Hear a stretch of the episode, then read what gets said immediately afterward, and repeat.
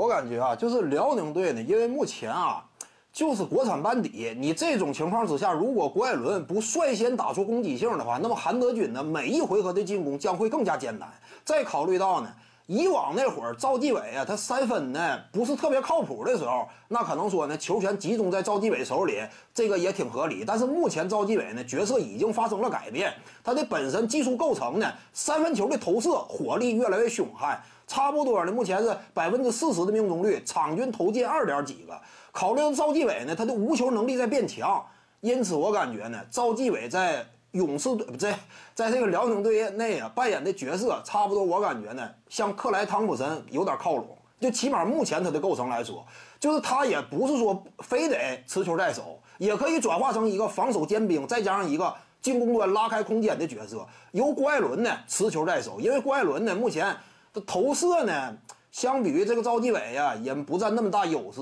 这会儿呢就应该让郭艾伦呢他持球在手，先打出来，进而呢。为这个韩德君呢释放一下面对的防守压力，我感觉应该是这种，啊，这个就就是目前很多这个人都有一种声音，认为呢，因为郭士强主帅啊，他作为主帅照顾自己大侄儿，所以呢，把很多战术资源呢倾斜到了郭艾伦身上。但是我看法相反，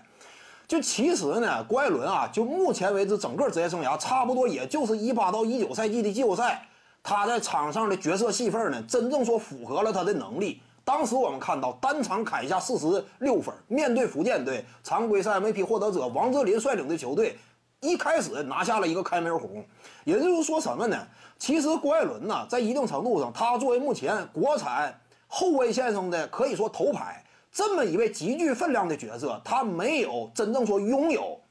属于自己在联赛当中同等位置的相匹配的战术资源、单打资源。我们看其他球队啊，你比如说。当年的丁彦雨航享受的是什么样的资源？这种进攻端的主动性啊，基本上教练是不予以限制的。但是郭艾伦这块呢，他很大程度上受到限制。其实我认为啊，如果说辽宁队现在不是郭士强主帅，而换一个其他人的话，我感觉以郭艾伦的能力，他不见得说愿意这么打。就是在一定程度上，他的战术细分是被牺牲的。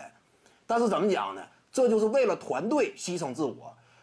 只不过呢，这句话放在过去是可以理解的，因为过去那会儿有外援嘛，你相对牺牲一些也没什么不可，对不对？外援能力更强。但是目前考虑到，就算说 OJ 梅奥他完成了这个呃参赛，他的能力到底如何，这也是个未知。现有的框架之下，郭艾伦呢，我认为郭士强应该适当给郭艾伦松绑了，就应该进一步的放大他的战术能力、单打能力。徐静宇的八堂表达课在喜马拉雅平台已经同步上线了。各位观众要是有兴趣的话呢，可以点击进入到我的个人主页当中，在专辑页面下您就可以找到它了。